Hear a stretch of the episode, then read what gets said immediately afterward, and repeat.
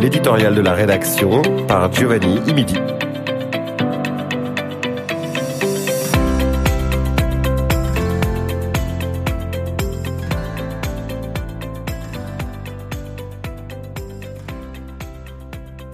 Faire taire le silence. Le temps des fêtes est là, Noël approche et le Nouvel An également. Une bonne partie d'entre nous se prépare à prendre des vacances que l'on estime méritées.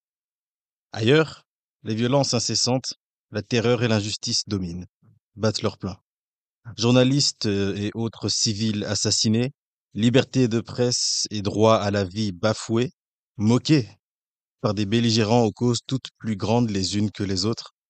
Quand est-ce que ça s'arrête? Pour le temps des fêtes, non, il n'y a pas de temps des fêtes pour les victimes de guerre.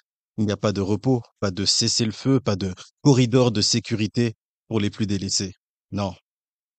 Lorsqu'une initiative est prise pour aider ces personnes dans le besoin, ce sont d'autres personnes qu'on choisit également de ne pas aider. Choisir, c'est renoncer, disait l'autre. Quand est-ce que ça s'arrête? Probablement jamais. Ça ne s'arrêtera pas. Alors que pouvons-nous faire? Que pouvons-nous faire? Eh bien, nous pouvons parler. Parler. Parler, en parler et en reparler. Si c'est là que réside notre pouvoir, utilisons-le. Si c'est là que demeure notre force, fortifions-nous. Si c'est là que notre voix compte, faisons du bruit. Du bruit pour faire taire le silence. Celui de la violence, celui de l'indifférence, celui de l'autre, mais aussi le nôtre.